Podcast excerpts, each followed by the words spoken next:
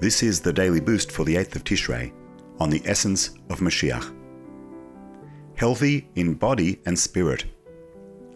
From Vayikra Rabbah, end of chapter 4, and Midrash Tilim 103 1, just as the soul fills the body, so does God fill the world.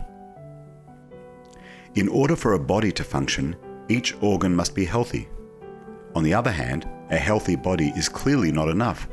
The body needs a soul to give it life and to unify and direct its organs. When body and soul are acting in harmony, the person is truly complete. For that reason, Mashiach will first heal and perfect the world as a prerequisite for God's essence to be revealed in the world. By learning Torah and performing mitzvahs, we prepare ourselves and pave the way for Mashiach's imminent arrival. This will lead to the ultimate service of mankind, to know and serve God in a completely perfect world.